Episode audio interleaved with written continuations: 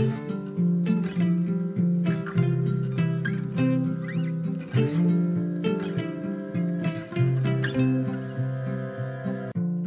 och välkommen till For Health med Anna Sparre. Idag ska vi prata IBS med min kollega Graham Jones, som är den person som jag diskuterar mest med när det kommer till behandlingar av mage-tarm. Idag pratar vi orsaker och behandling av IBS och SIBO. I den här versionen av intervjun så finns det svenska sammanfattningar. Vill du hellre lyssna på den helengelska intervjun utan översättningar så lyssna på avsnitt 192b. Om du gillar den här intervjun så blir jag så glad om du vill dela med dig av den på Facebook, Instagram eller till en vän.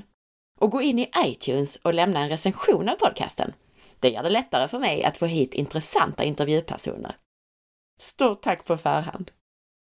Glöm inte heller att boka mig som föreläsare till ditt event. Jag föreläser både för företag, föreningar och privata grupper. Och om du är nyfiken efter det här avsnittet så hittar du mer information på forhealth.se. Graham Jones är utbildad i fysiologi och har arbetat både på sjukhus i England och med funktionsmedicin i Sverige. Han har särskilt god erfarenhet av mag och tarmproblem, inte minst av IBS. Jag passar på att gå lite mer på djupet med Graham idag eftersom vi redan tidigare har gjort avsnitt om IBS. Det kan vara värt att lyssna på dem och det är dessutom väldigt populära avsnitt. I den svenska intervjun i avsnitt 76 så reder vi ut begreppet IBS och vi fokuserar på en låg FODMAP-kost. Där får du mer detaljer om detta. Avsnitt 77 är en intervju med Peter Martin där vi reder ut det här med SIBO. Jag har också spelat in ett avsnitt om den tredje sortens SIBO, vätesulfid-SIBO. Den sortens SIBO som inte syns i testerna och kopplingen mellan genetik, toxiner och IBS. Ett avsnitt som jag ännu inte har släppt. Men efter att ha spelat in det här avsnittet med Graham så inser jag att det blir en perfekt uppföljning på detta. Så håll utkik även efter det avsnittet. Det finns alltså ännu mer än det vi pratar om idag.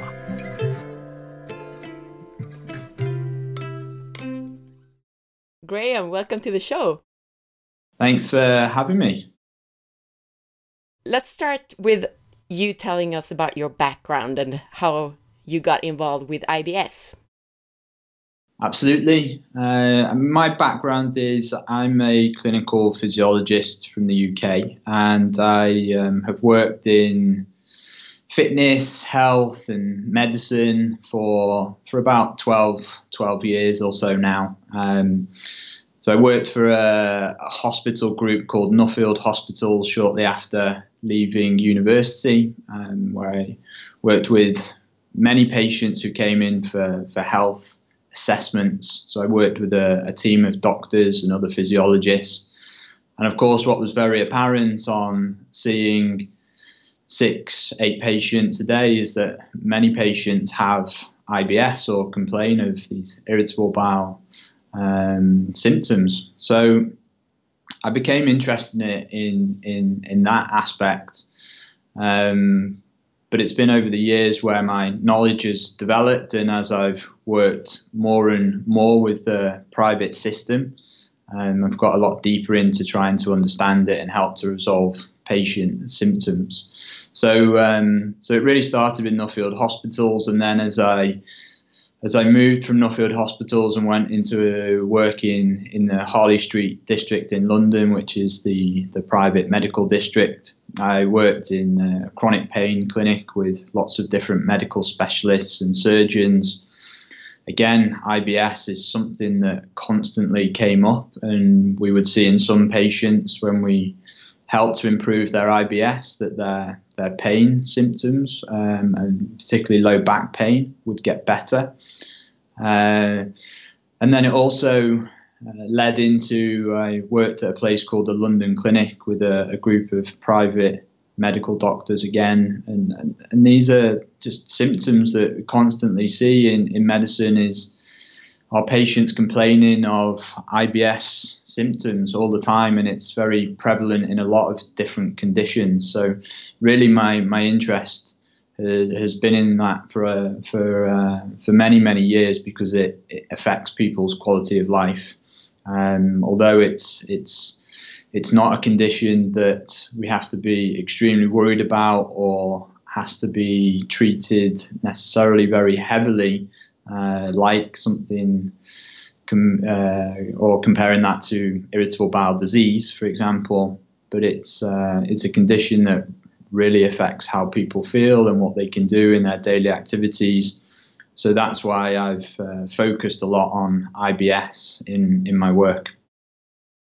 Yeah, and you've become one of my go to persons when it comes to gut issues and IBS issues if I have any questions regarding my own clients, I usually turn to you with my questions, so I can just highlight that you're the you're the expert, definitely. uh, yeah, absolutely. I mean, a lot of, um, I mean, a, a, large proportion of, of patients that I, I see at Nordic Clinic in Stockholm, um, they they come with a whole variety of of uh, of gut symptoms and gut conditions, and and also I've I've worked for uh, a parasitology laboratory based in the US. Um, so I've seen a, a, lot of stool analysis results over the years, and I've I've helped a lot of patients with with different problems. And um, as you know, Anna, we or you know the clinic here and, and myself very interested in uh, using functional medicine so trying to, to get to the bottom of the problem rather than just um, su suppress or, or manage the symptoms. Exactly. Graham Jones är fysiolog som har arbetat kliniskt i 12 år.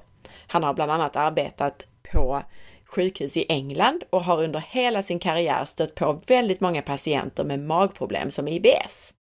Dessutom så har han arbetat för ett labb som gör analyser av avföringstester. Han blev intresserad av IBS eftersom det påverkar människors vardag så mycket.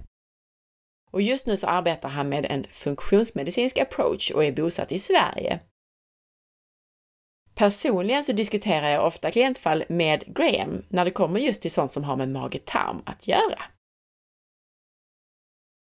And you stating that a lot of people have these IBS symptoms that leads us to the next question. What is actually IBS? Uh, well, IBS is a it's a common gastrointestinal, so digestive system disorder. Um, well, really, it's a uh, it's a it's a label put on which is a, a diagnosis of exclusion. So it means when people have bowel symptoms, typically, and what they should do is go to their medical doctor and get, first of all, ruled out um, for any possible bowel disease. So once that's typically been ruled out, you'll then most likely get a, a diagnosis of, of IBS. Um, uh, and there's a, an organization um, called um, which is actually called the the, the uh, Rome organization, uh, which has a uh, or Rome Foundation, and that's the this this foundation that's worked heavily on how to diagnose IBS and how to, to work with it. So they're they're the main organization or foundation that actually dictates the criteria um, for for diagnosis. Uh, and it's usually recurrent abdominal pain or discomfort at least three days uh, per month in the last three months, and it's usually associated with um, uh, two or more of the following, which is either an improvement with defecation or a, an onset associated with a, a, change in frequency of, of stool. Um, or an onset associated with change in form, so appearance of the stool. Uh, so it, it, it's very much around um, how often you go to the bathroom, and uh, and, and, of course if there's any uh, abdominal pain or discomfort that is uh, affected uh, or is influenced by that. Yeah, and the like flatulence or that you feel bloated. That's that's kind of common too, right? Yeah, um, I mean the, the, the criteria is really they're trying they've they've been changing the criteria, but it, I mean discomfort um, is is really you know any kind of uncomfortable sensation um, uh, around which, which of course can be caused by by gas and bloating um, that, that people often report with with IBS. Uh, so it, it, it is related to yeah th- those those factors, uh, frequency of, of toilet habits um, and discomfort or pain related around that, uh, alongside bloating um, and uh, and gas. IBS, irritabel tarm, är ju magproblem och det är en diagnos man får när andra mag och tarmsjukdomar uteslutits. Kriterierna är att man ska ha haft ont i magen eller obehag minst tre dagar per månad den senaste tiden. Oftast mår man bättre efter att man har gått på toaletten och så har man ofta förändrad konsistens, alltså att man är hård eller lös i magen. Eller förändringar när det gäller hur ofta man går på toaletten. Många blir dessutom gasiga och uppblåsta. As you said, it seems to me like most people with stomach issues, GI issues, they just get diagnosed with IBS when doctors can't find anything specific that's causing the issues.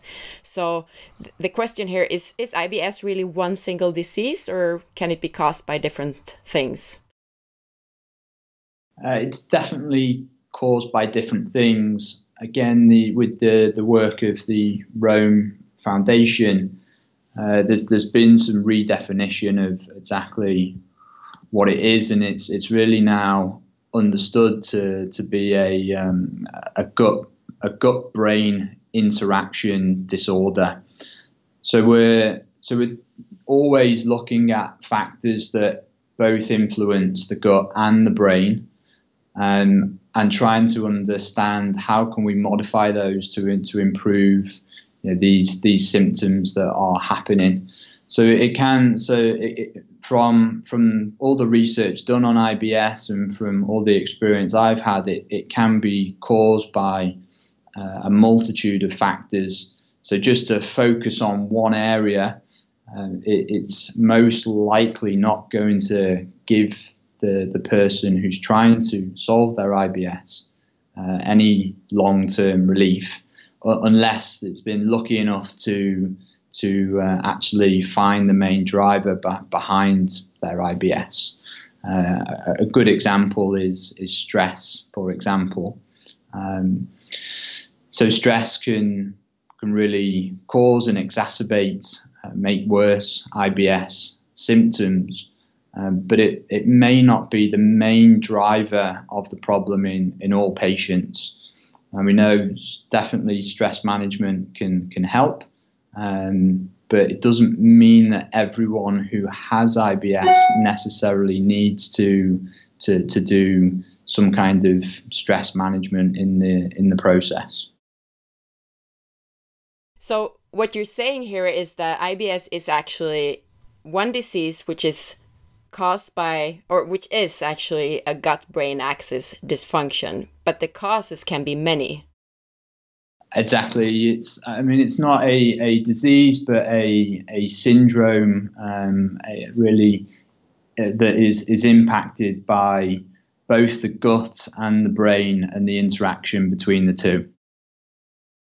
You mentioned stress. Is that the that stress is affecting, for example, gut motility, since we are affecting the sympathetic parasympathetic nervous system is is that the cause or what's the cause when you say stress is causing IBS yeah so I guess there's there's many or we see there's many different ways in in which uh, stress can uh, can impact IBS um, for example stress can reduce the diversity of, of bacteria in the in the gut. Uh, so that's one way that stress can impact IBS. Uh, it can also affect the the motility of uh, of the gut. Um, and when things like that happen, then you can get more prevalence of of uh, gut pathogens um, and uh, an increase in what we call intestinal permeability, um, or in the alternative health field, it's been called leaky gut. Um, so they're, they're just a, a, couple of ways in, in which stress can impact it, but uh, but stress really does seem to have a, a number of different influences. So when we treat IBS, we are always looking at okay, how, how do we work both locally in the gut and also how do we impact the, the brain.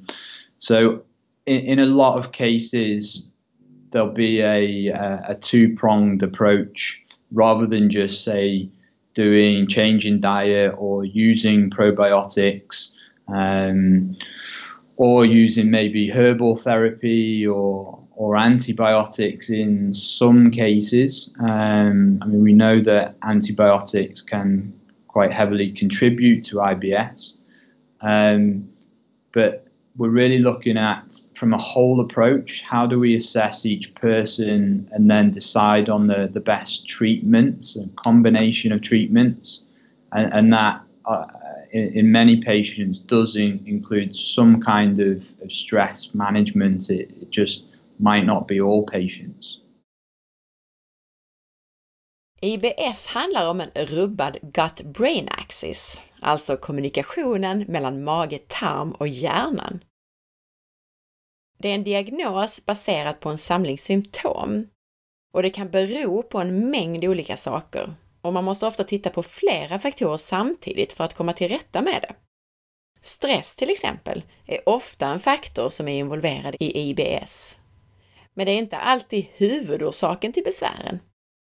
IBS påverkas av både tarm, hjärna och kommunikationen mellan dessa. Att just stress påverkar IBS beror bland annat på att stress minskar bredden på sammansättningen av tarmfloran. Stress påverkar också motiliteten, alltså tarmrörelsen, vilket kan påverka förekomsten av sjukdomsframkallande bakterier i tarmen. Och dessutom så kan stress påverka tarmpermeabiliteten, alltså vad och hur mycket tarmen släpper igenom. Ofta blir det alltså så att man måste angripa IBS från flera håll och att man måste påverka både tarm och hjärna. Det kan vara en kombination av kost, probiotika, eventuellt antibiotika och eller antibiotiska örtpreparat och stresshantering.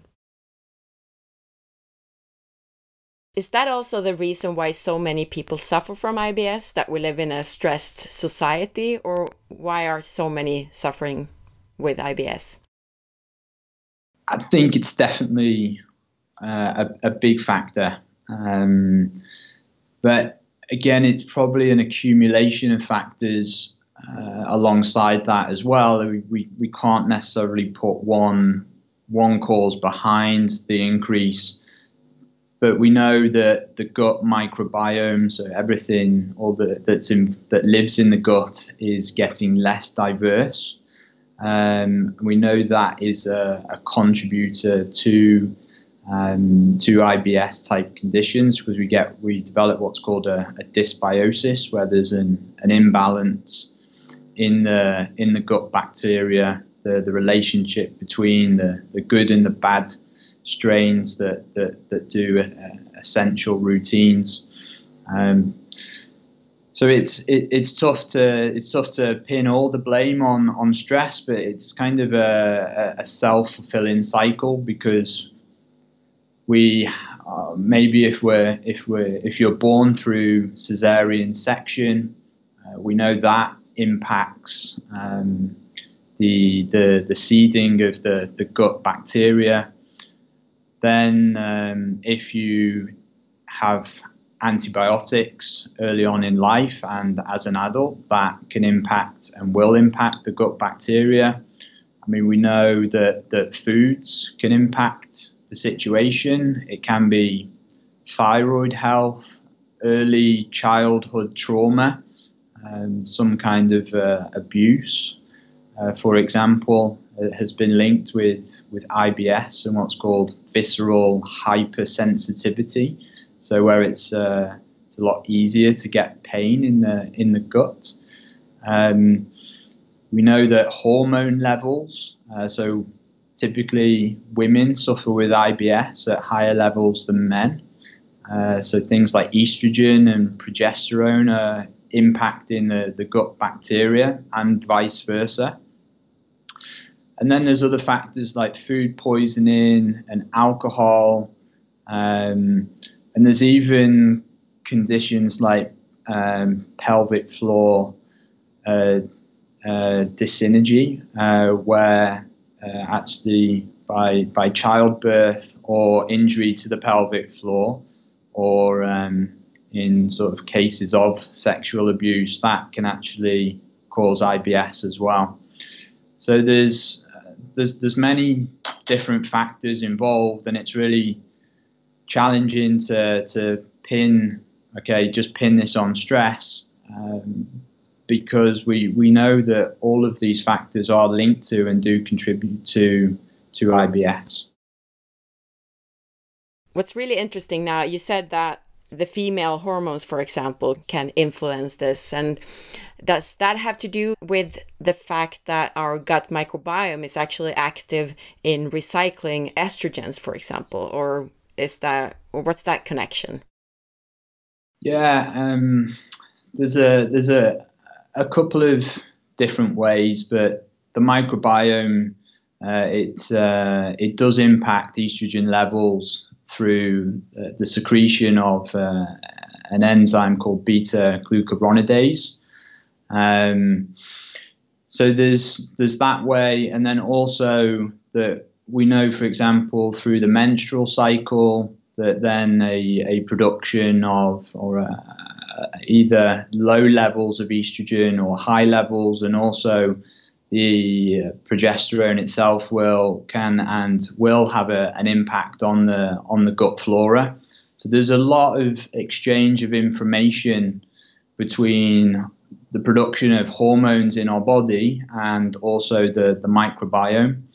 So I mean it's been a really exciting period, especially for microbiologists, because they've been talking for many years about uh, the this this huge amount of bacteria and, and other things like, like parasites and fungi that, that live within our digestive system and uh, and really contribute to to so many things in the body. But there, there is, uh, I mean, there's links to conversions of, of hormones. Like we know that, for example, thyroid hormones, the conversion of T4 to to T3 is also uh, impacted in and done partly by the gut bacteria. So even if there are uh, imbalances in the gut bacteria, it can affect the thi- thyroid function in that way. So we have lower levels of of uh, of T3, which then slows metabolism, which then also will negatively impact the um, the the motility of the digestive system. So we know that hypothyroid patients are also likely to have IBS just because their metabolism in general is a lot slower, and that impacts the the, the gut motility. Interesting. IBS is that just that kind of discomfort, or could that actually be signs of a more serious problem? Yeah, exactly IBS possibly can be uh, a sign of something more serious. But that's why I would say it's very important to to talk with a medical doctor and to to, to rule out the possibility of something like irritable bowel um, uh, or inflammatory bowel disease, rather um, IBD. Uh, and other possible, you know, very uh, nasty conditions like uh, colon cancer and the chances are are, are, are quite low, but uh, also the, the doctor will help to ask the right questions to understand if any further investigation needs to, to take place for the, the presence of a, a more serious disease.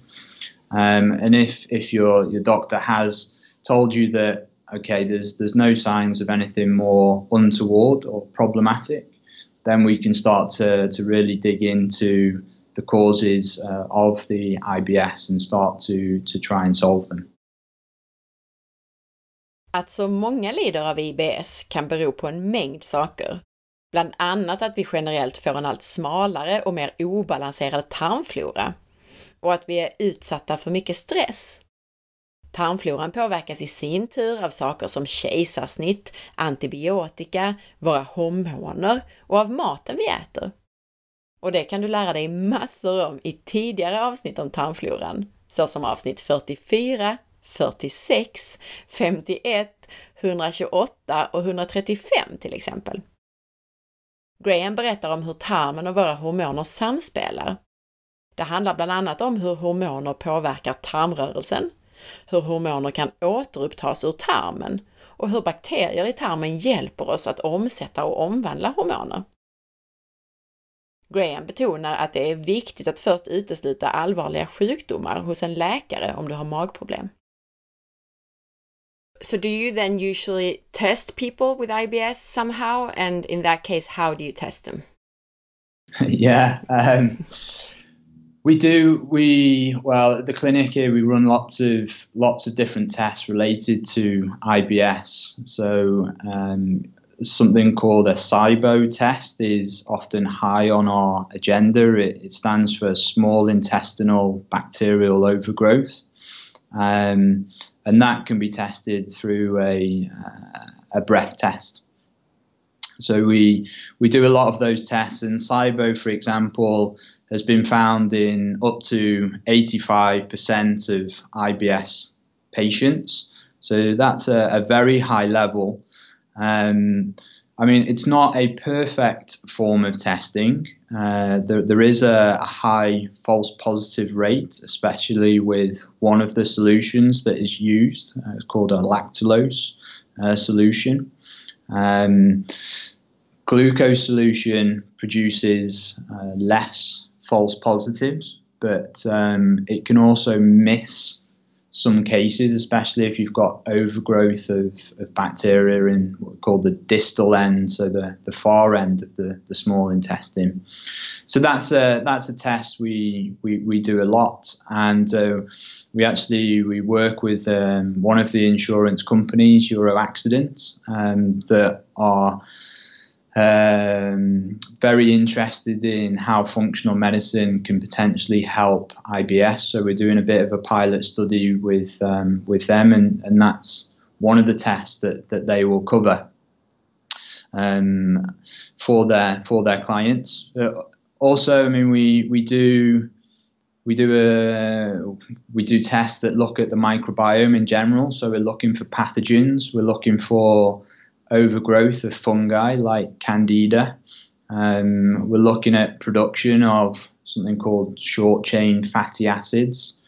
We um, will look at uh, are there any parasite organisms present.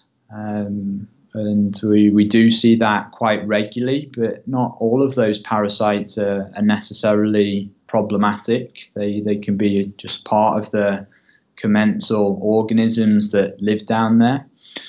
Um, and we, we will do tests around uh, stress, uh, so we can actually show our patients are they are they coping well with stress or or not, um, and and even go as far as looking at intestinal permeability. So, is their digestive system are the gaps in this very small you know, this this layer in our digestive system that interacts with the food and, and other things that come in um, through our you know through when we, we eat and and, and um, uh, you know, take take food and nutrients in and, and when we breathe and things like that.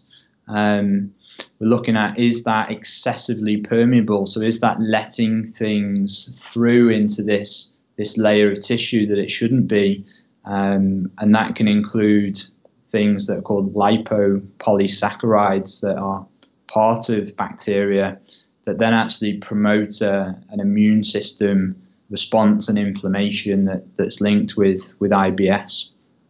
Um, and then we'll also we'll, we'll, consider things like thyroid health, um, because of course hypothyroid will slow metabolism down in general. So we can have can have bowel symptom troubles that are actually undiagnosed hypothyroid.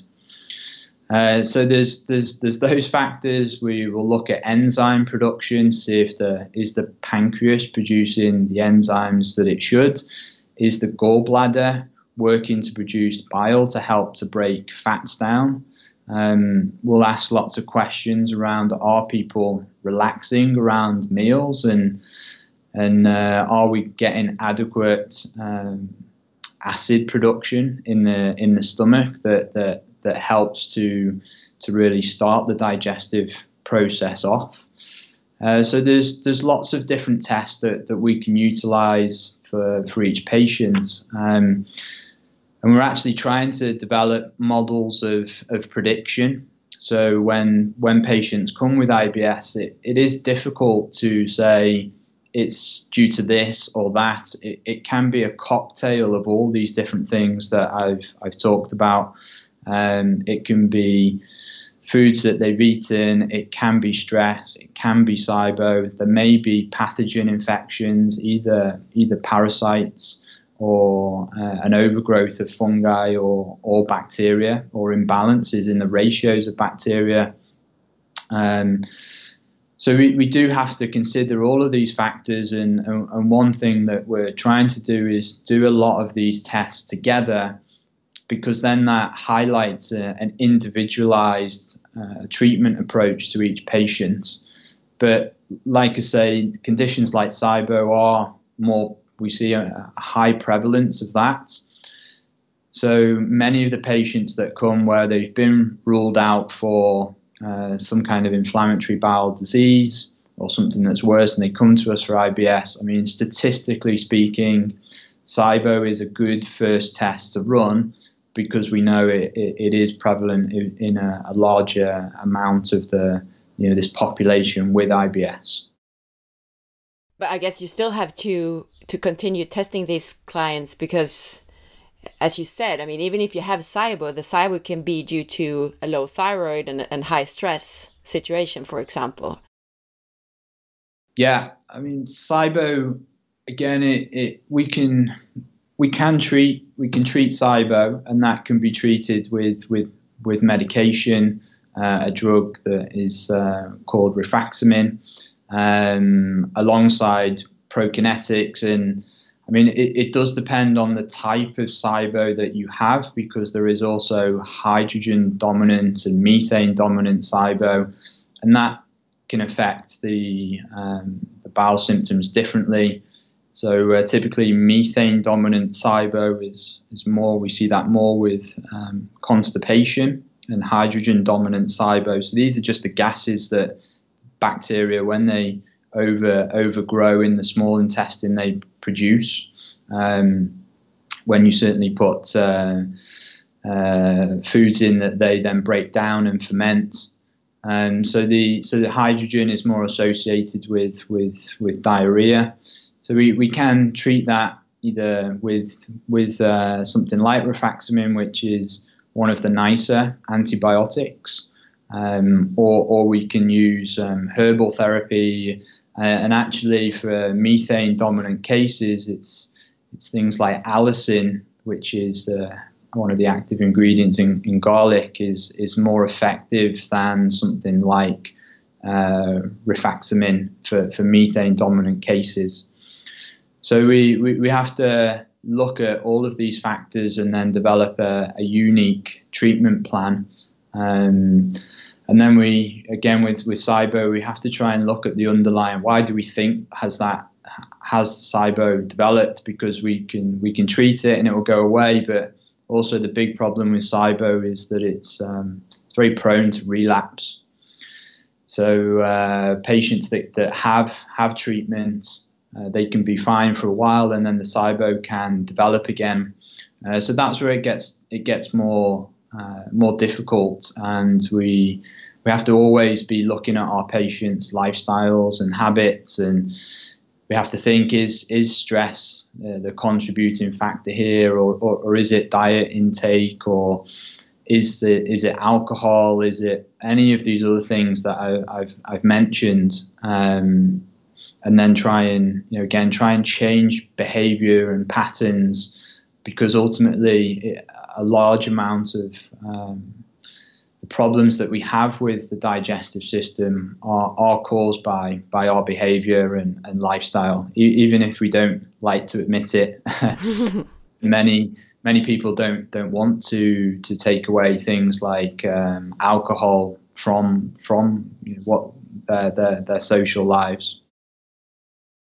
I really want to highlight what you just said there because as you said a lot of the time you can treat the SIBO, but it comes back because you haven't addressed the underlying cause, which could be a slow gut motility, which could be caused by stress or, or low thyroid or whatever uh, in the first place. So I just wanted to highlight that because that's so important that you can't just, you know, have a treatment and then everything is fine.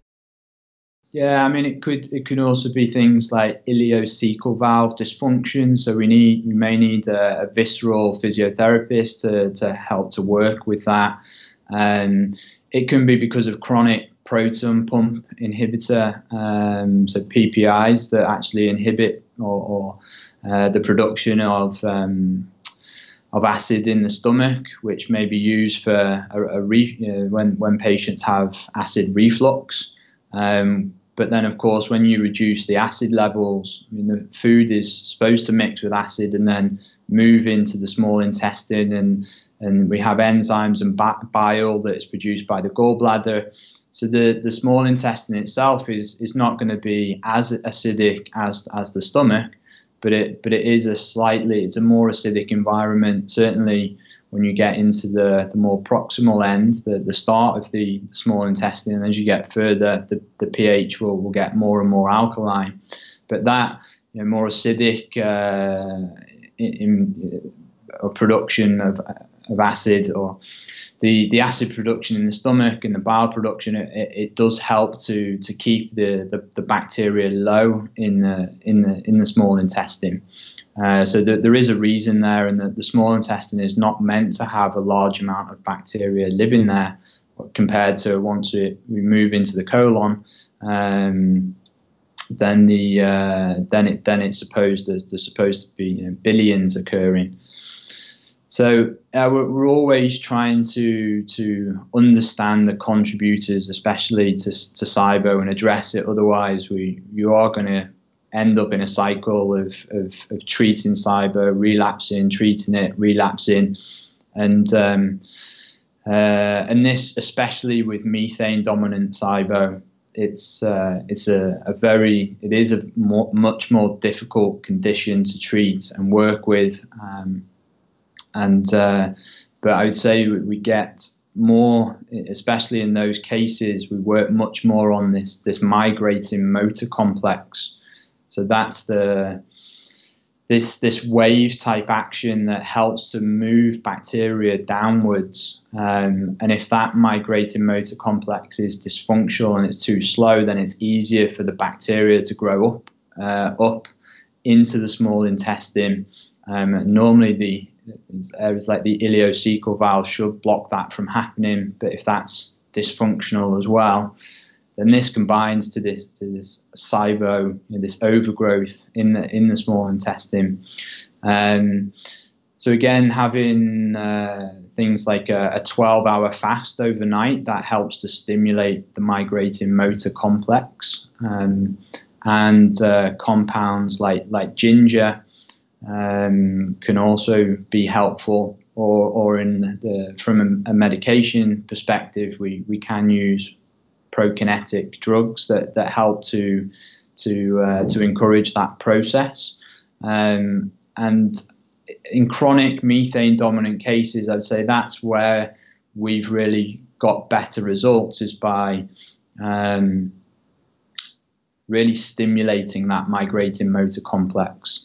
And that is also quite heavily linked with, with stress as well and promoting this you know, vagal tone activity, so this relaxation response. Um, so it, it is it is complex, and we're learning all the time. And there's new pieces of, of research coming out, and, and this is just talking about SIBO, um, which in it when it's which in itself is there's there's a lot to learn and. I've spent many years working with different SIBO cases and, and, and trying to help them um, and the, the, the, methane dominant ones are the are the tougher, much tougher cases. I was just going to clarify that actually. You said a few things earlier. One thing is that you've talked about the hydrogen and methane gases that different bacteria in the gut produce. And that's also the gases that you measure when you do that kind of breath test for SIBO, right? Yeah, exactly. So uh, we take a baseline test um, just to see, okay, what's the production of those gases like without the challenge solution, and then we you, you drink the, the, the challenge solution, which is typically lactulose, but we also use glucose. Um, and then we, we're, we're looking at what is the production of those gases. So when that solution hits the small intestine, if there's an overgrowth of bacteria, they, they, they start eating the solution, and then we get fermentation process, and then we get production of hydrogen um, and uh, or methane. And the hydrogen cases that's more linked to the diarrhea sort of loose stools and uh, the methane more to the constipation right uh, yeah that's that's correct and another thing you said which is very interesting is that in some cases it's much more efficient with these like natural herbal compounds than with actual antibiotics right yeah um, i mean there's definitely in the research there's there's good evidence to show that herbal therapy is as good as um, rifaximin, which is the drug of choice. It's used a lot more, particularly in the US, and um, for for treatment of SIBO. Um, yeah, these these herbal compounds definitely seem to work very well, um, but it, it doesn't always be might not always be the best choice for for patients. I mean, we have to look at um, their ability to, to take and use them. Is there any risk of allergy? Um, and uh, and some, for some patients, using the medication is, is a lot easier. Um, but particularly for methane dominant, then the one um, uh, the one treatment that seems to be most effective is, is this uh, allicin, you know, garlic um, so uh, that that is the the one where we, if we really want to get good results with a methane dominant case, uh, we do use a, we, we might use a combination of factors, but but allicin is the our, our one to go to and use. Um, but but some people also react negatively to that, so we, we have to take all of that into consideration, and we we have to try and develop a, a, protocol that is going to work for that individual patient. Um, but but yes, SIBO SIBO is it, it, it isn't quite it can be quite an expensive problem to deal with. Uh, so we're always talking to our patients about what's possible and what's realistic and how much time do they have and and also uh, economically what what is possible because either if we, we use rifaximin or herbal therapy, I mean, they're, they're both uh, quite can, can be quite expensive processes. När det gäller hälsotester för IBS så är bland annat ett SIBO-test användbart. En stor del av de som lider av IBS har det som kallas för SIBO, Small Intestinal Bacterial Overgrowth. Och det kan testas med ett utandningstest. Dessutom så är det bra att göra tester av tarmfloran. Avföringstester där man tittar efter hur bakteriefloran ser ut och om man har några patogena bakterier, gästsvamp, parasiter och så vidare. Test av tarmpermeabiliteten är också av värde och ibland kan det vara vettigt att testa stresssystemet och hur vi hanterar stress. Dessutom så kan det vara viktigt att testa sköldkörtelfunktionen eftersom den kan påverka tarmrörelsen och därmed IBS och SIBO. Det är också viktigt att titta på matsmältningen. En del markörer för matsmältningen ingår i de vanliga stora avföringstesterna som man kan göra hos mig eller hos Graham. Att just titta på de här testerna samtidigt, det är ett sätt att få en tydlig bild av hur man bör skräddarsy den individuella behandlingen för en patient. När det gäller själva SIBOn och testerna för SIBO så berättar Graham om de två huvudsakliga typerna av SIBO, nämligen den sorten som producerar metangas respektive den sorten som producerar vätgas. Det handlar alltså om de gaser som bakterierna som du kan få överväxt av i tarmen alltså. De gaser som de producerar i din tarm. Vätgas är associerad med diarré, alltså de bakterier som producerar vätgas. Det ger dig ofta diarré. Och metangas, det är mer associerat med förstoppning. Och det här är också de två gaser som mäts i utandningsluften i just SIBO-tester. När vi kommer in på själva behandlingen av IBS och SIBO så nämner Graham bland annat antibiotika i kombination med preparat för tarmmotiliteten. Alltså, det är viktigt att tarmen rör sig som den ska och för maten och mikroberna vidare genom matsmältningssystemet. Han berättar att i vätgasdominant SIBO så finns det antibiotika som kan vara effektiv. Medan i metandominant SIBO så är till exempel allicin, extrakt från vitlök och andra örtpreparat mer effektivt. Det är också viktigt att poängtera att även om man behandlar själva bakterierna som ger SIBO, så är det väldigt vanligt att man får tillbaka besvären om man inte har tittat på den underliggande orsaken till att man fick den här bakterieöverväxten från första början. Det gäller alltså att titta på saker som kost och stress och så vidare parallellt. Ofta krävs det en beteendeförändring för att bli av med sin SIBO eller sin IBS på lång sikt. Och det här gäller särskilt i den form av SIBO som är relaterad till metangas och förstoppning. Då måste man ofta arbeta med det som kallas för Migrating Motor Complex, MMC, och som har att göra med tarmrörelsen och hur tarmen förflyttar bakterier och annat innehåll alltså. Jag ska tillägga att detta och mycket annat som vi pratar om idag förklarar vi alltså i avsnitt 77. Att inte småäta mellan måltiderna och att låta det gå minst 12 timmar mellan middag och frukost kan hjälpa MMC, det här Migrating Motor Complex alltså. Ingefära kan också stimulera det. Och så stresshantering och stimulering av det parasympatiska nervsystemet och vagusnerven. Graham nämner också kopplingen mellan bakterieöverväxt i form av SIBO och för lite magsyra, alltså ett för högt pH. Och mer om det kan du lära dig om i avsnitt 188. There was another thing um, you said that you could keep on with the repeated treatments like cyboid comes and, and then you're fine for a while and then it comes back. Can that cause any harm to do herbal treatments over and over again? Um, there's definitely a case for that because we know that herbs can also change the um, the colonic bacteria.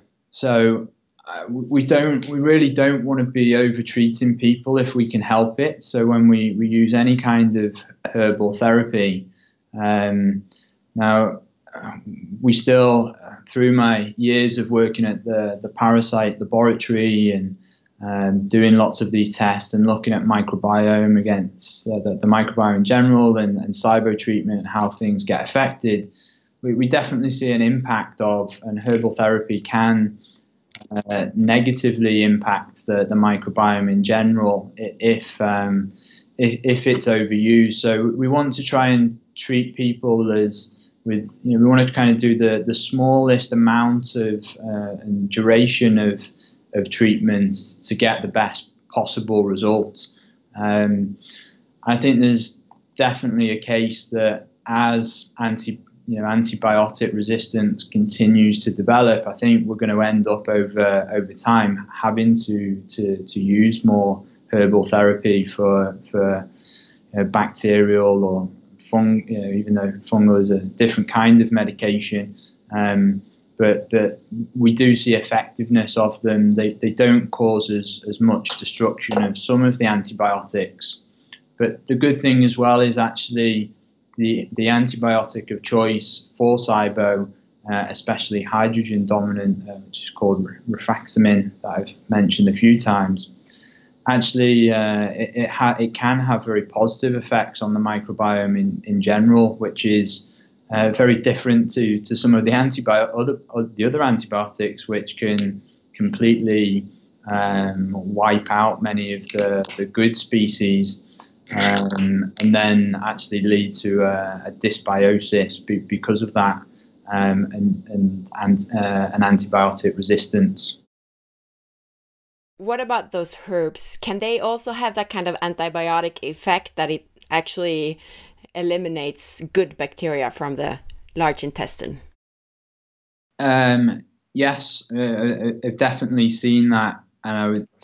But it, it, it's hard to um, it's hard to really say to what extent because in different people we we can see uh, different levels of of ant, uh, if you like of antibiotic or antimicrobial action. Um, so this is why usually we don't want people, whether it's antibiotic therapy or herbal therapy, we still want to, to use that treatment process for uh, as, as, little as possible. So we want enough to go in and actually to create a change in the microbiome. So if we are seeing some kind of, of dysbiosis, we, we just want to use enough to, to change that for the better and then stop with, with that herbal therapy. Jag frågar Graham om upprepade örtbehandlingar kan göra skada på liknande sätt som upprepade antibiotikabehandlingar kan. Och han betonar att ja, det är möjligt att vi påverkar tjocktarmens bakterier negativt och att man inte vill överbehandla, vare sig med antibiotika eller örter. Örter skapar dock inte lika mycket förödelse som vissa av de värsta antibiotikapreparaten. Graham betonar också att den sortens antibiotika som ibland används för SIBO är en relativt snäll antibiotika som inte verkar skapa så stor förödelse av tarmfloran i övrigt. You've mentioned that you work with with herbal therapy and sometimes antibiotics to treat the actual SIBO, and then you look at the underlying causes such as stress and so on. Yeah. But what do you think of a low FODMAP diet? I mean, this is yeah, it's a it's a very good symptom reliever. So we can uh, give people a, a, low FODMAP diet, and um, and and that uh, I mean, it's it's well known that that relieves IBS symptoms. Um, so that is a it's it's a possibility to do that for a short period of time. But again, the, the low FODMAP diet is not a long term solution uh, because so this is the contradicting factor or the the dilemma that we have because when you do a low FODMAP diet and it and it depends how you do that as well. It's like any diet, we can still we can do diets in different ways that gets the same effect. Um, but if you if you do a, a low FODMAP diet very long term, then we we suspect it may actually cause further further damage to the microbiome because you're reducing a, a lot of these prebiotic foods that actually help to feed the bacteria. Um, so if, we if we use a low FODMAP diet, it might be that we do that for for a, a period of of of three months, maybe a bit longer in some cases, six months, um, and that may help to just reduce the the uh, the food for the the small. You know, if we talk about SIBO, reduce the, the food source for the bacteria in the small intestine. Therefore, those levels of bacteria decrease. And then we can try and uh, increase FODMAP foods then over a period of of um, one to two months gradually and see if the patient tolerates them. Um, so so sometimes that that can be that can be helpful, uh, but uh, also it may be when they introduce those foods, the SIBO comes back, um, and then we you know, we we haven't solved the, the problem long term. So this is this is where we see patients that they come to us and they say, uh, "I've had IBS, I've done low FODMAP diet for a long time, and it's great. It stops the symptoms, but as soon as I reintroduce those foods, uh, foods, the the symptoms come back." So the, the the problem is they're not getting to the the root cause of the problem, um, uh, and that's where we, we we have to take a different direction and actually as we've been discussing in the whole podcast, look at uh, what what are the, the root cause drivers of why they're getting these these issues. And I also just remember that I should also recommend the listeners to listen to episode 76 and 77 where we actually talk more about the basis of this like the basics around FODMAP or low FODMAP diets and SIBO and so on. So listen to those two episodes first if you think this is complicated. Yeah. En låg FODMAP-kost som du kan lära dig mer om i avsnitt 76 kan vara en bra kost för att minska IBS-symptom. Graham poängterar att det kan vara en bra kortsiktig lösning, men att det inte är en långsiktig lösning. Om man kör en sån kost under lång tid så finns det risk att mikrobiomet, tarmfloran alltså, tar skada eftersom man minskar på prebiotika, alltså bakteriematen. I SIBO så kan det vara en idé att köra låg FODMAP i kanske tre månader för att minska på maten till bakterierna i tunntarmen. Alltså till de bakterier som vi vill minska på. Och sen kan man gradvis införa FODMAP-kost, alltså hög FODMAP-kost igen, och se om patienten tolererar det. I många fall så kommer symptomen tillbaka när man återintroducerar maten. Och det är då man behöver titta på grundorsaken och försöka komma till rätta med problemen på så sätt som vi diskuterar i det här podcastavsnittet. Speaking about a low FODMAP diet, in general, what do you think? How should a person eat if they suffer from IBS? It's a great, it's a great question. Um, I, I, don't think there's necessarily one way. I mean, there's another diet called the elemental diet, which you do for two weeks, and it it, it is a it is a hard, a very hard diet. It's not particularly enjoyable, but again, we know that is as effective as medication or herbal therapy for for um, for treating SIBO as well. I think if if you're not going to do any testing uh, or it's difficult to do any testing, you, you really have to experiment. It's just it's a trial and error method. I mean, you can try low FODMAP. Um, you could try the elemental diet. Um, you could try just changing the foods that you eat in general. So, looking at uh, the amount of grains, such as wheat and um, you know, so breads and pasta, um, or grains in general, like uh, rice and more simple carbohydrates. You could try and take those away. Uh, you can try a, a, food rotation and elimination diet, which which actually removes many of what uh, people report it seems to be common offenders like uh, gluten and, and cow's milk. Um, so it's difficult to really say, okay, this is the best way for every person, but statistically, the uh, I mean, for IBS in general, I would say that the, the low FODMAP diet seems to, to be the most effective. Um, but it doesn't mean you have to go that far. Uh, we've had patients that get better from taking away gluten or, or nuts or, or you know, beans and things like pulses. Um, the, there are lots of possibilities and, and uh, to, to explore and that people can try without having to, to get into very deeper levels of testing.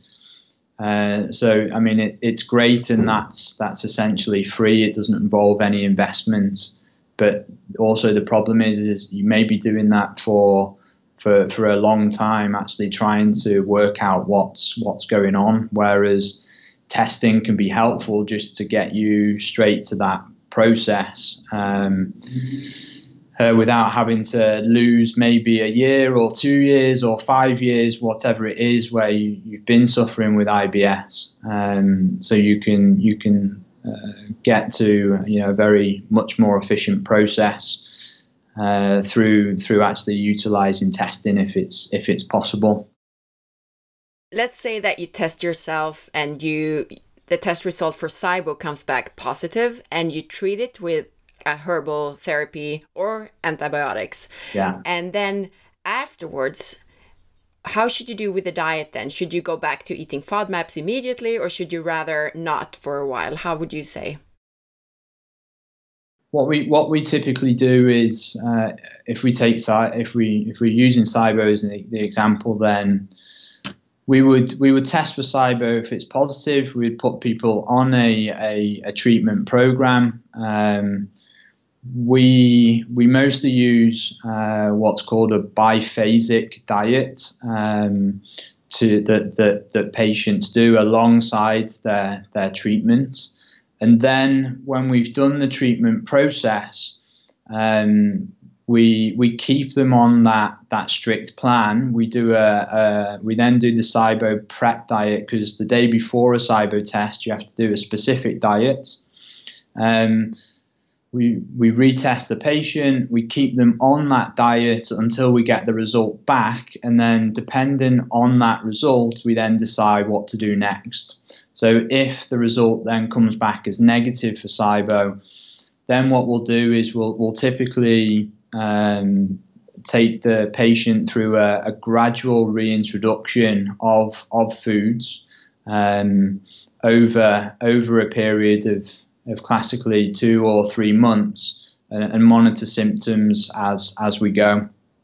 If the um, if they're still positive for SIBO, then we would would classically go into a, a second round of, of treatment um, because some SIBO cases are, you know, they again, it, this can be happening for, for 10 years or, or even longer. So it's really difficult to, to often solve some of those cases in one round of treatment. It, it, it may need multiple rounds to, to get to a level of, um, of, of what is considered a, uh, a normal level of bacteria in the, in the small intestine.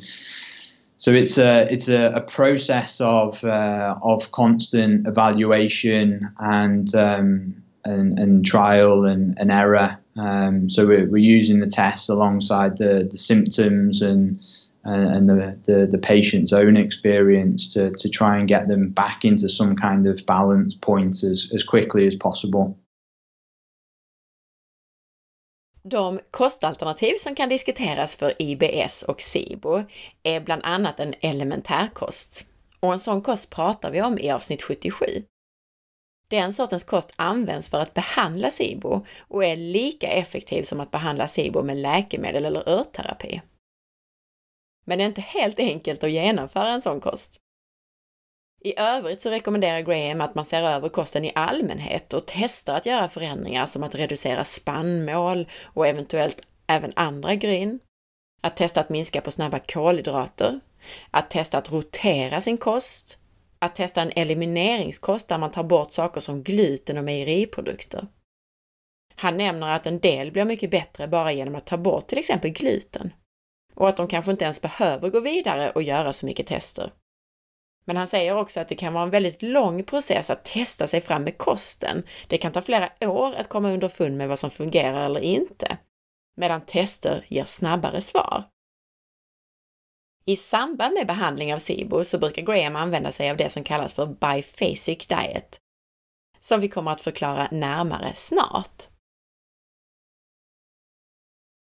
And also, as we've been discussing a lot, you and I, the thing about herbal treatment that bacteria they are so adaptable so uh, you have to really you know rotate herbs and and go up and down with dosages and stuff so that they don't you know get used to it the bacteria in the gut yeah, uh, absolutely. Um, the the scene, they, I mean, they're they're incredibly adaptable. I mean, that's why they're, they're here and live in billions inside of us. And there's even theories that we have evolved purely to to house the bacteria that that live inside of us, uh, which is uh, quite quite interesting when you think about it. And we know that you know their their level of genes and all these things much larger than ours and it, I mean it's so fascinating when you when you you get into this um, but uh, yeah we you know, with this whole situation it, it is uh,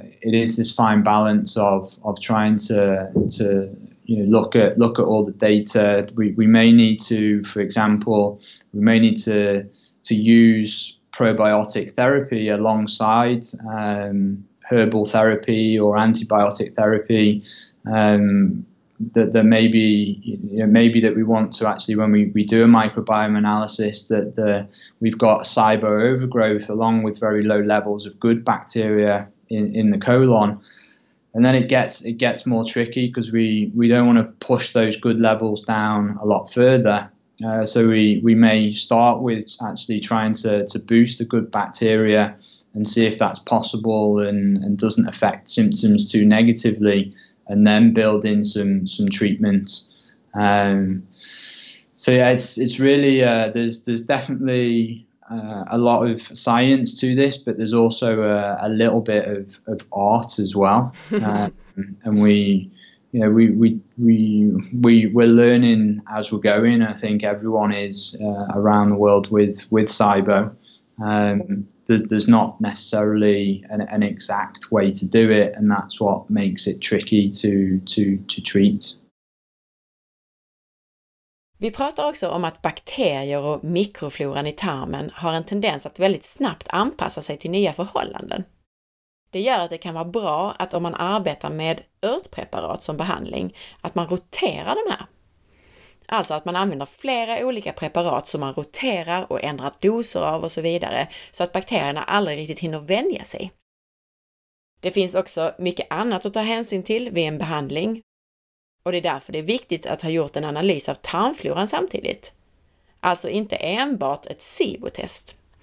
För i många fall så behöver man använda probiotika parallellt, inte minst om man ser att nivåerna av goda bakterier i tjocktarmen är låga.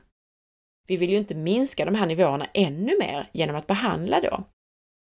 Så då måste man ta hänsyn till det och kanske börja med att försöka öka de goda bakterierna i tarmen innan man påbörjar behandling av de bakterier vi vill få bort.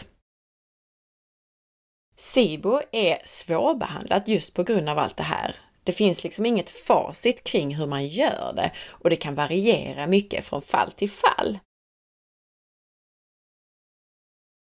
But going back to the diet there, while treating, for example, while treating with antibiotics or antibiotic herbs, is there a point in eating quite high FODMAP just you know to keep the bacteria happy while you're killing them so to speak and then after the treatment then eat a low FODMAP diet for a while to starve out the the leftover bacteria? Yeah. I um i mean uh, exactly. There, there is definitely, and for example, in one study, they they gave rifaximin, the drug, alongside guar gum, which actually feeds the bacteria. So one of the lead researchers in the world, um, uh, Pimentel, um, said that you you you know it's better to feed them whilst you kill them because that that makes a more effective process. Um, so we we've really, I mean, I guess we're in the middle of looking at all of this here at the clinic uh, about okay, do we do we feed them and and then do we starve them? And I think there's definitely some some merit in that approach and. And this is where this this biphasic diet comes in because it, it does include some food for them. Um, so we, we are feeding them whilst we're, we're killing them. Um, and then I, I, agree with what you're you're saying that once we we've got the levels down, the, the then we, we don't want to suddenly put all these high FODMAP foods back in and, and chance uh, a relapse straight away. So I, I, definitely think that's a sensible approach, and it's one of our protocols whereby we, we do kill and feed them and then reduce the FODMAP levels um, after we've successfully done that, uh, and then gradually introduce those over time, whilst really supporting things like the the migrating motor complex. Um, because we want to we want to then actively stay on top of that process of keeping the bacteria low in the small intestine. Det kan vara en poäng att så att säga mata bakterierna medan man behandlar med antibiotika eller örtpreparat. Här finns det lite olika tillvägagångssätt. Vissa anser att det är bra att ge bakterierna den mat de gillar, som till exempel FODMAP, medan man tar antibiotiska preparat. Och andra tycker att man hellre bör svälta dem hela tiden. Men att vara försiktig med den mat som matar bakterierna man försöker bli av med efter själva behandlingen är rimligen ett vettigt tillvägagångssätt. Och att sen gradvis införa den här maten medan man arbetar parallellt med att till exempel stötta det här migrating motor complex, alltså tarmrörelsen. Now you mentioned that kind of diet that you're using in the treatment a couple of times. What's the definition of that diet that you're mentioning?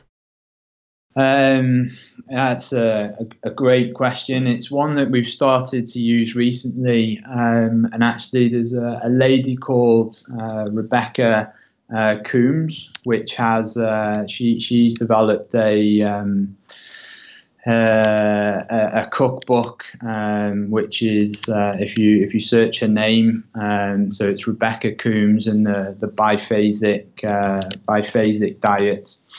Um, then uh, you can actually buy a cookbook that explains all about it, um, and that really helps people along um, to to actually try and try and get through uh, to get through this this process of, of treating the SIBO. But uh, this this phase diet it was actually developed by um, a doctor called Dr. Jacobi, and it what it does is it involves a, a phase one process um, whereby uh, you're eliminating um, the many of the foods that, that do overfeed a SIBO infection, and then um, it's a uh, it's basically the phase the phase two which then relaxes the the rules um, and, and introduces some of these foods back um, so that this is it, it's a bit of a combination of uh, of different approaches, low FODMAPs, etc. Um, and uh, we we've been trialing it at the clinic, and it just it, it, it, seems to be a bit easier for, for patients to to follow, um, you know, and, and, commit to because it's all laid out. There's a phase one and phase two process.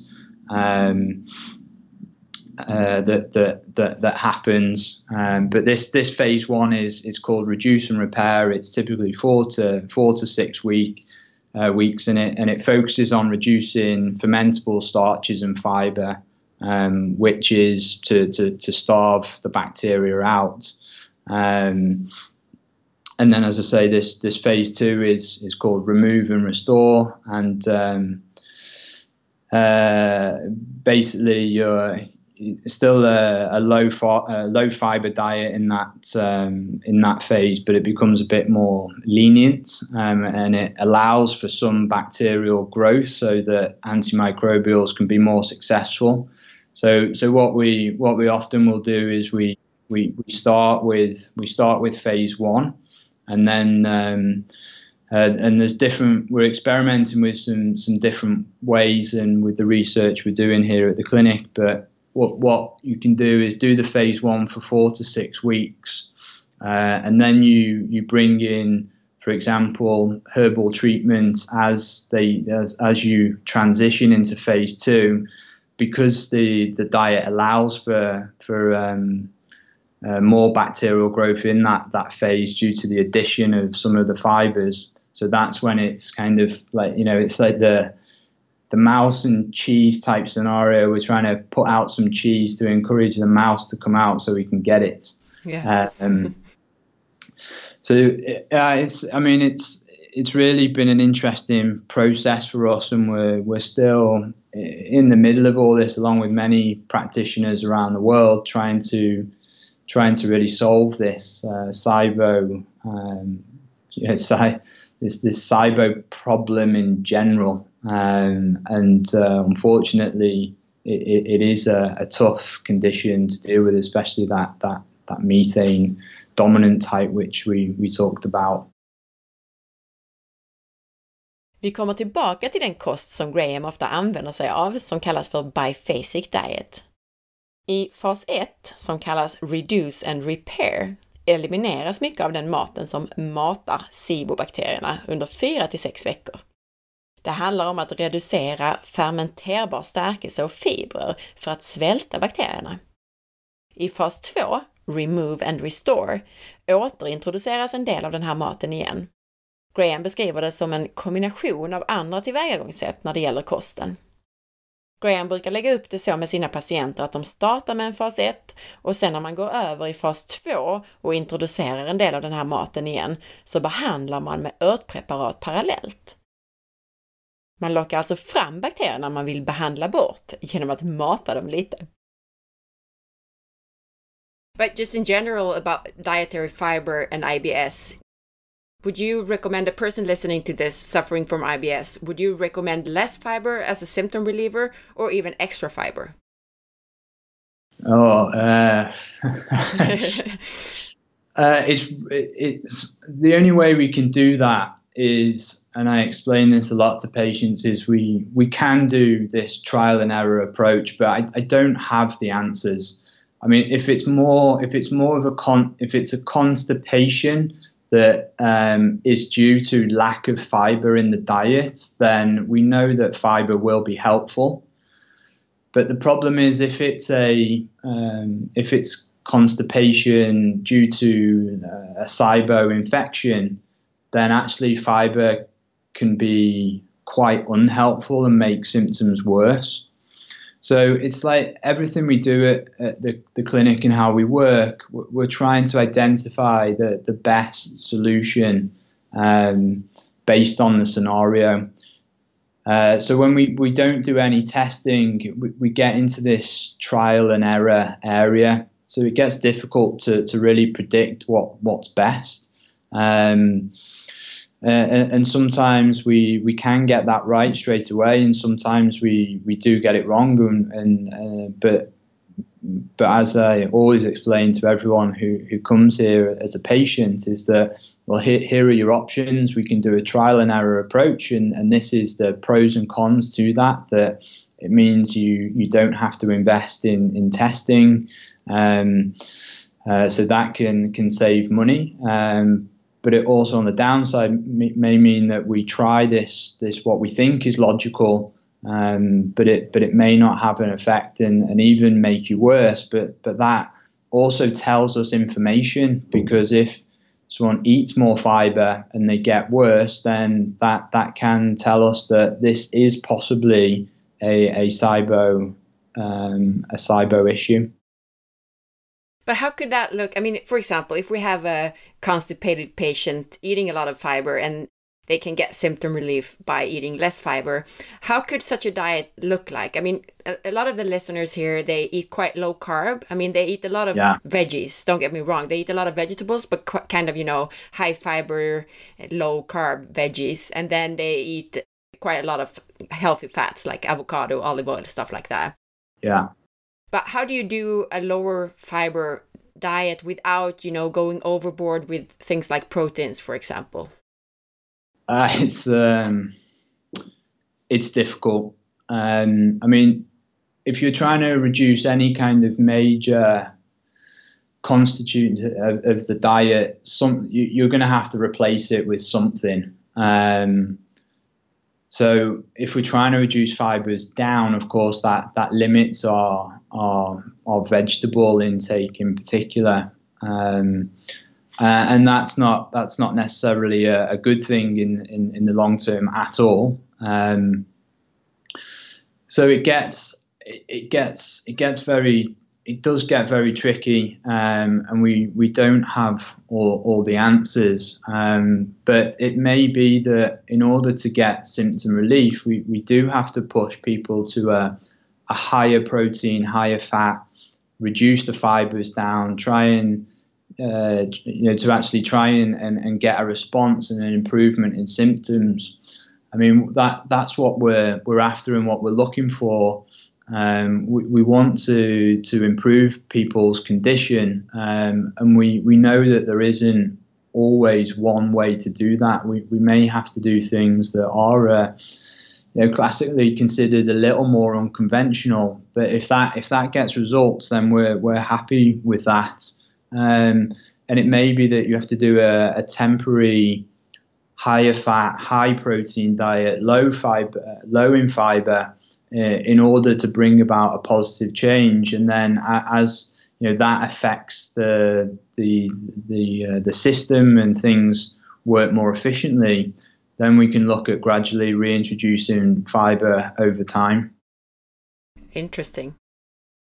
Have you had any success in that kind of approach? You know, not treating it actually, but more low fiber for a little while and then maybe working on gut motility at the same time and then reintroducing fiber and then all is kind of good or better at least. Yeah, uh, we definitely we definitely have. Um, uh, so what happens is when um, when patients come to the clinic and we talk to them about IBS, we, we will offer them a, a number of different options. And the first option is always something that they can do by themselves at home. It doesn't require any testing, and and that may be one of the things we try, either a low FODMAP diet or if patients are going to find that too difficult, they don't want to be checking their app or their list of foods all the time, then we can we can talk about going to a, a higher fat, high pro, higher protein diet to to, to help give them the energy they, they need um, and, and lowering fibers and see how that works for a short period of time. Um, but we have to be educating patients about potential long term implications of that because, of course, fiber is very important for, for lots of different aspects. Um, and particularly for micro, uh, microbiome diversity, the, this, this diversity in the bacteria that we now understand is, is so important. Um, uh, so it, it, it's always there's always pros and cons to to a lot of different approaches, and there's there's no one right approach that is relevant for for every patient. I mean, some patients do extremely well on a, a ketogenic diet, but it, it might not be good, and certainly um, certain ketogenic diets. I mean, you can do ketogenic diets in different ways, but um, uh, you can get different versions of that. It's possible to do a ketogenic diet, but have really poor sources of, of carbohydrate in there. Um, so we, yeah, we we're always just trying to give education and try and explain the pros and cons, and and we, you know, we're we're much more for um, coaching patients and helping to give them options, and ultimately make a, so they can make an informed decision about what they can do rather than just actually dictating to them you you need to do this um, of, of, course we uh, we can give very strong recommendations and um, but ultimately the the, the you know, the health of our patients is, is their responsibility and they, they need to decide what's what's best for them and, and we can only advise.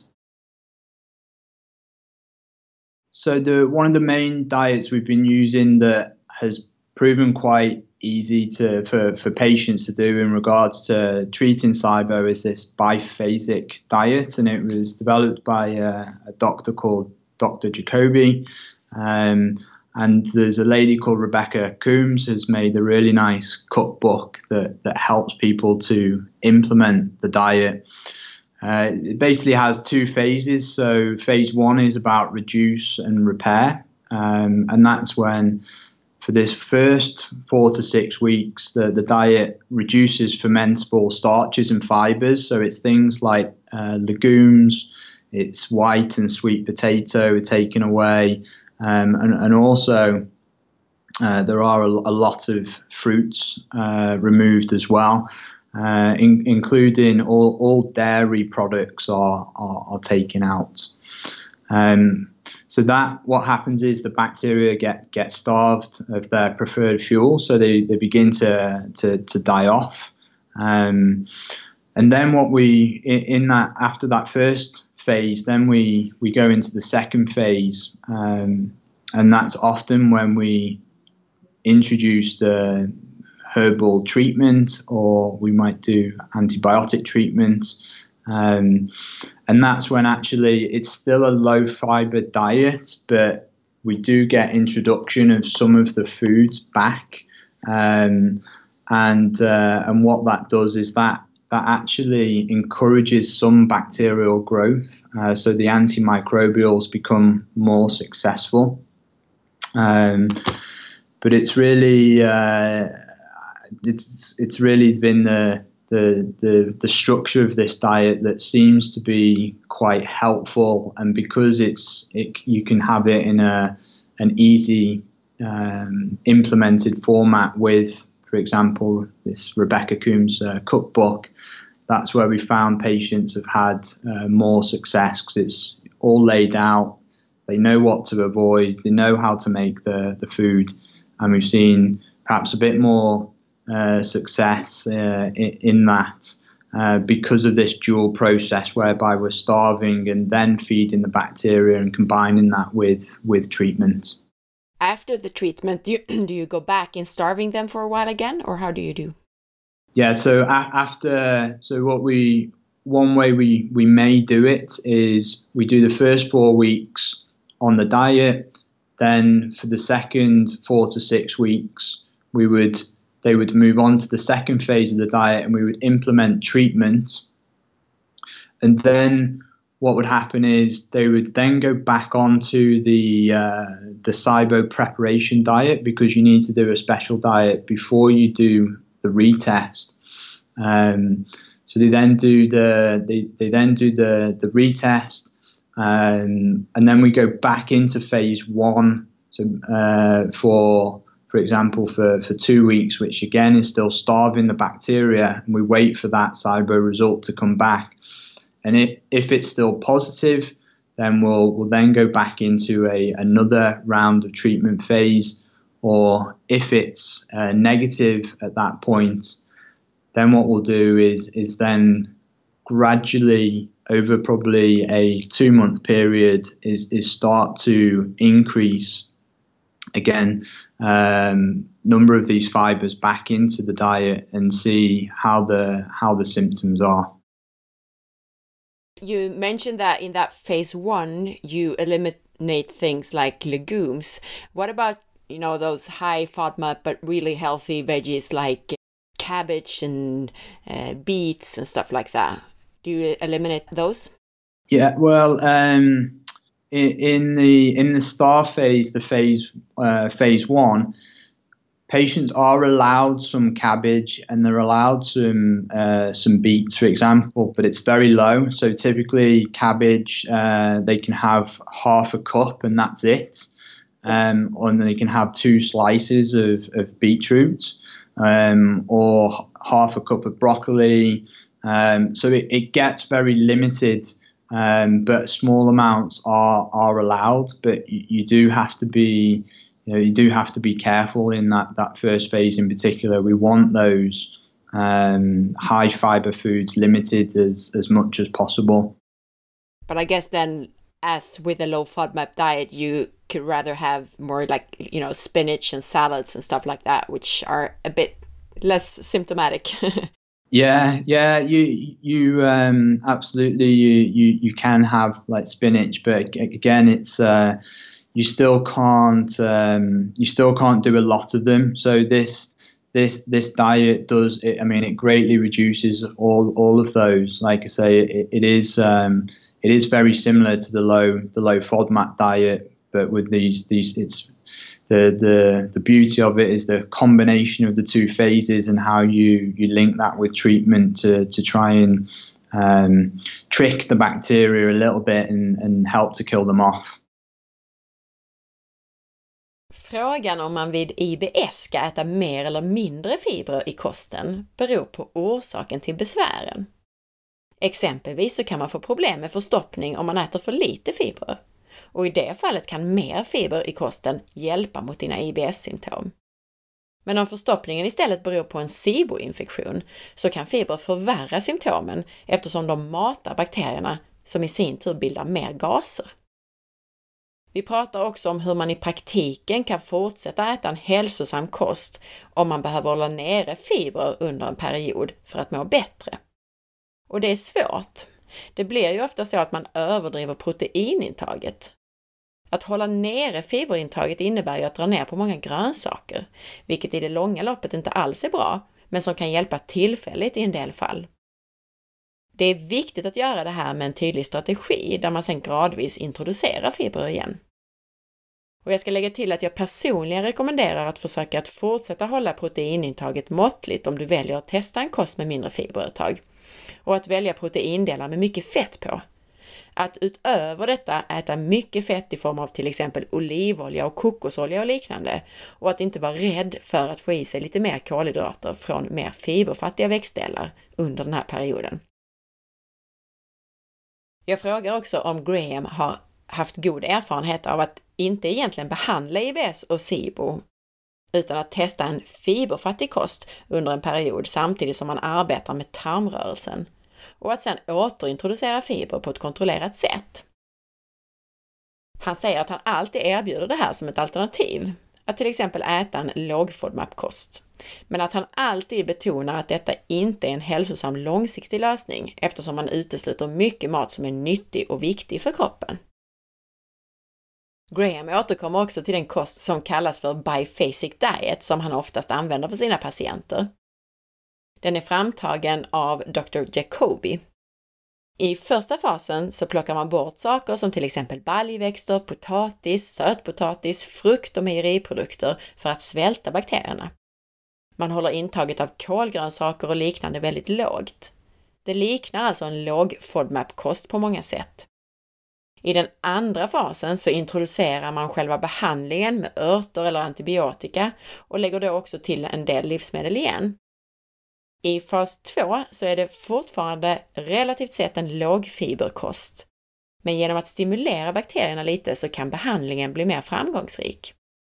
Efter behandlingen så omtestar han patienterna och går sedan in i en strikt fas 1 igen i ett par veckor. Kommer resultatet tillbaka positivt så får patienten genomgå ytterligare en behandling. Men visar det sig att behandlingen har lyckats så inför man den fiberrika kosten igen långsamt under cirka två månader och är uppmärksam på om något livsmedel ger symptom. Anledningen till att Graham tycker att det fungerar så bra med just den här kosten är mycket för att det är ett strukturerat tillvägagångssätt som är enkelt att förstå och följa för patienterna. Thank you so much for all this information, Graham. I know we soon have to finish this interview, but if a person is listening at home right now, what's the first thing they should do if they're suffering from IBS symptoms? I think definitely the the first thing is is to um, have a just have a discussion with your doctor about it, and just make sure that there's first of all there's nothing else that is untoward going on there um, that that's definitely for me. It's it's step number one because as I, I said earlier in the podcast, we don't we don't want someone playing around with with diets and doing lots of things if there's some kind of inflammatory bowel disease because all, all these bowel problems they have they have similar symptoms so we want to rule out the, the nasty ones first if that's ruled out and we, we do have a you know a, an IBS diagnosis then I would really just encourage patients to, to start reading around the area because you have to do get or start educating yourself a little bit more about the causes of IBS and then start with a trial and error approach. So you, you, you know, certainly low FODMAPs is, is high on my list or uh, try going for higher, like we just discussed about, higher protein and fat and, and, and lower carbohydrate. So uh, the LCHF diet and see if that relieves symptoms a, a little bit. And all, and all of these things that we can try will will tell us some information about the, the condition. Um, look look to recognize and reflect on your your lifestyle. I mean, if you're you know uh, a parent uh, working, you know, a stressful job and you have a family to take care of and there's there's you know there's no stress management in your in your life then maybe that's where you would start is just trying to do five or ten minutes a day of meditation or mindfulness. And that's you know six seven years ago i would have really never have said that to a patient. I would have said that you know, meditation was very fluffy and only things done by you know um, by certain types of people. But I mean, the the research now is so profound on the effects of meditation and, and things like mindfulness. Um, so we, we encourage it a, a, lot, and, and just 10 minutes a day can be extremely helpful. Um, so I, th- I, think that there has to be some reflection of lifestyle. Have to look at foods. Um, we have to look at things like sleeping patterns and exercise habits because, I mean, if you if you're sat all day, there, there's no you're not getting any like what I call uh, pumping of the viscera. There's no massage of of the digestive system that naturally happens when we do things like squats or if we if we run or walk and we move around. You know, we, we have to move to actually help the the, the viscera move our our, uh, our, our food around and encourage digestion. So I, I would start with a, a, basic overview and look at the types of foods, look at, at the exercise habits, look at, at stress. Um, I mean, if you have a lot of, of, of breads and pastas or you know, grains in your diet, then you can try and remove them. You can try the low FODMAP diet. You could even try a, an elemental diet if you're brave enough. Um, uh, but that's really, really tough. Um, so it, it, it gets it, it, gets difficult to advise one thing, um, but a it's really a trial and elimination method in that case. If people are you want to help yourself, you know you've got to try things out. You've got to see how it works, and then um, and, and, then if it if it helps, you have to look at is this a just a short term solution or or is this a, a longer term thing? Like I say low FODMAP diet might be very helpful in the short term to relieve symptoms, but it may not be the best thing for you in, in the in the long term. Thanks for giving us some very practical advice, Graham. As you said, you could try a low FODMAP diet and you get closer to the answer just by seeing, okay, I get relief from it. Okay, maybe it is SIBO. Maybe I should get tested. Yeah, yeah, exactly. But I just say it is a because of IBS, it is a good a gut brain axis dysfunction. Um, you have to consider all these other things. If you if you've just been uh, on, on holiday and picked up some kind of uh, food poisoning there, and you come back and you've got IBS, you, you may have a, a, gut pathogen. So you, you need to get you need to get tested for that. Um, if you've been using medication like proton pump inhibitors or even pain medication, that can impact um, IBS. So if if your IBS comes around certain parts of the month and, and you're a, a, woman obviously in your, your menstrual cycle, then it could be due to your your hormone levels. Um, uh, if you are, are gaining weight and you're getting tired, then it, it's maybe a thyroid issue. Uh, if you didn't have IBS and then you suddenly start a new business and have lots of stress or something changes in your lifestyle and then you suddenly develop IBS, then stress management strategy might be the best idea. Um, so it's really for me, it's about having some kind of reflection on lifestyle and behavior uh, and asking yourself, okay, what, what's changed or what, what has likely contributed to this? Because often the answers are there. You just got to go through with a, you know, uh, with a fine tooth comb, as we would say in, in English, and really try and um, try and highlight the the triggers or the mediators uh, for for this con- condition. Var börjar man då om man lider av IBS? Börja med en diskussion med din läkare. Det är som sagt viktigt att utesluta allvarliga orsaker till dina symptom. Får du en IBS-diagnos så börja läsa på. Gör din egen research och läs på om de möjliga orsakerna till IBS. Att sen börja testa runt lite själv, trial and error helt enkelt, är ofta en bra start som kan ge en ledtråd till orsakerna till just dina besvär. Att till exempel testa en låg FODMAP-kost ett tag kan ge många ledtrådar om vad som pågår. att se hur du mår på en lågkolhydratkost med mer fett, alltså någon form av LCHF. Reflektera också över din livssituation. Har du mycket stress? Börja införa 10 minuters avslappning eller meditation dagligen. Forskningen kring meditation och mindfulness är tydlig. Se över alla faktorer, kost, sömn, fysisk aktivitet, stress och så vidare. Stillasittande kan till exempel vara förödande eftersom du inte får den naturliga massage av tarmsystemet som rörelse ger. Graham nämner squats, alltså benböj eller huksittande här. Och du har väl inte missat att lyssna på det allra första avsnittet av podden, avsnitt 1, på just det här ämnet. När det gäller kosten så är oftast ett bra första steg att ta bort spannmål. Graham betonar att det här är en gut-brain axis dysfunktion och att det därför är viktigt att se över alla faktorer som påverkar detta. Men är det så att dina symptom kommer plötsligt, till exempel efter en utlandsvistelse, så är det viktigt att testa det eftersom du då kan ha fått en infektion av någon patogen, alltså av sjukdomsframkallande mikroorganismer. Har du använt magsyrahämmande läkemedel så kan det här påverka din IBS. Kommer dina symptom specifika dagar i månaden så kan det ha att göra med dina hormoner. Det är alltså viktigt att se över just din situation, att reflektera över och försöka hitta orsaker.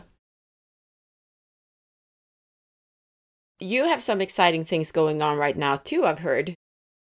Are you doing a PhD around IBS? Oh, well, um, it's certainly, yeah, I, I, I would love to. Uh, and yes, I, I am most likely going to do that. I was uh, had was in the really very very early stages of starting PhD, but with the uh, with moving to, to Sweden and then all the, the starting of, of Nordic Clinic Stockholm and all the work that's gone into that, um, the the PhD uh, prospects have been put on hold, but. Uh, it definitely is a, a massive interest uh, area of mine is the, the digestive system and and, and most likely I, I, will do one on um, will be do something related to to the digestive system but it's uh, I, I, I, need to uh, find the find the time.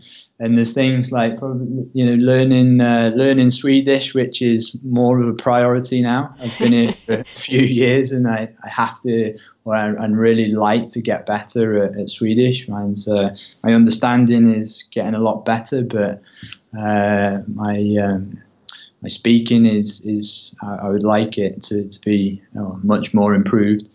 So it's always a it's a, a, priority thing, and I spend a lot of time uh, reading and studying. So it's funny though. I just have to say about your Swedish because when I talk to you, usually you go like English, English, English, and then you go tjocktarmen, and it's like I'm always laughing. But so you know a lot of those those like hard words in Swedish. Yeah, I, I, do know a lot of those, and um, yeah, it confuses people um, because I, I drop Swedish words in and they still think I'm talking English. um, so, uh, yeah, but some some of my patients they do talk um, they talk in Swedish and I reply in English. Um, it's just uh, yeah, it's it's going to be a while before I, I, can really transition over into Swedish and, and talking about certainly all the more complex uh, medical uh, factors. We will definitely do more podcasts with you then, because I know my, my Swedish listeners, a lot of them prefer the Swedish uh, the yeah. Swedish podcasts.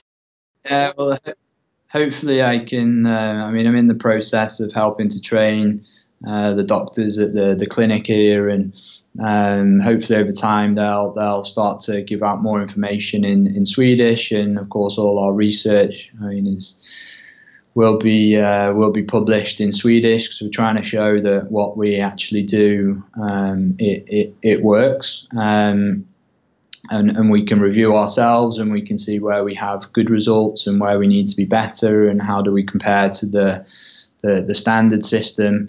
Uh, so yeah, it's all. I mean, there's there's a, a lot of a lot of interesting projects going on and are involved in a, number of different chronic conditions like Alzheimer's and and chronic pain and chronic fatigue, and uh, we're we're just really interested to to see and show how functional medicine can hopefully offer offer more help to, to these patients. Um, because I mean we have we have a great system here in Sweden for for acute problems. And I mean we've got some fantastic research in in some of these chronic disease areas but uh, where we seem to be very lacking is is linking this all together and looking at the the drivers and the causes of these these problems. Um, so we're we're hoping that functional medicine is going to come in uh, and, and fill some of those gaps.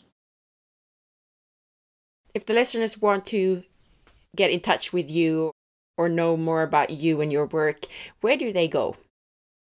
Uh, you, go, you, can go to our, our website, which is uh, it's nordicclinic.se, um, and that's the that's where they can find out more about uh, about me and the team, and so all my the rest of the team is is Swedish. It's just uh, me, which is uh, the uh, the English problem. so yeah, I mean most of our, our, our consultations are, are, are, done by, or um, they're, they're partly done by, by Linus, our, our medical doctor. Um, and we have uh, another doctor joining the team very soon, and our, our nutritional therapist is also Swedish. Um, and we also try and have a, in all of our appointments, we, we have a, a, patient educator, especially with me, that, that can help to translate things if it if it gets a bit too tough uh, for me or the, the patient. Um, but but Nordic Nordic Clinic SE uh, is uh, is where we have most of our information. Graham kommer troligen att doktorera kring IBS Han har haft det på gång länge, men det har fått läggas på hyllan nu när han haft mycket att göra med att komma till rätta i Sverige och öppna en klinik i Stockholm. Du hittar Graham via nordicclinic.se. Perfect Graham, thank you so much.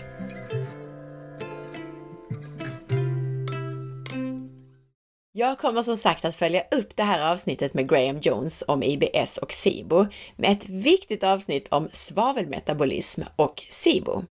Det finns ytterligare anledningar till SIBO och IBS som vi inte diskuterade idag. Lyssna de kommande veckorna när vi fördjupar oss i detta. Givetvis så kommer det också fler viktiga avsnitt. Vi fortsätter till exempel serien om verk med Marcus Greus och går vidare genom kroppen. Vi kommer att prata ryggverk och nackverk och höftverk och allt möjligt. Så häng med! Tack för att du lyssnade! Jag hoppas att du gillade intervjun. Och om du gillade podcasten så glöm nu inte att dela med dig. Missa inte heller att följa med på facebook.com forhealth.se och på Instagram via signaturen asparre. Veckans recension i iTunes är från Hedin Jessie som skriver Bästa hälsopodden! Älskar den här podden! Rekommenderar den till alla! Så mycket inspiration och kunskap hämtar jag här. Tack fantastiska Anna! Ha nu en riktigt fin dag så hörs vi snart igen. Hej då!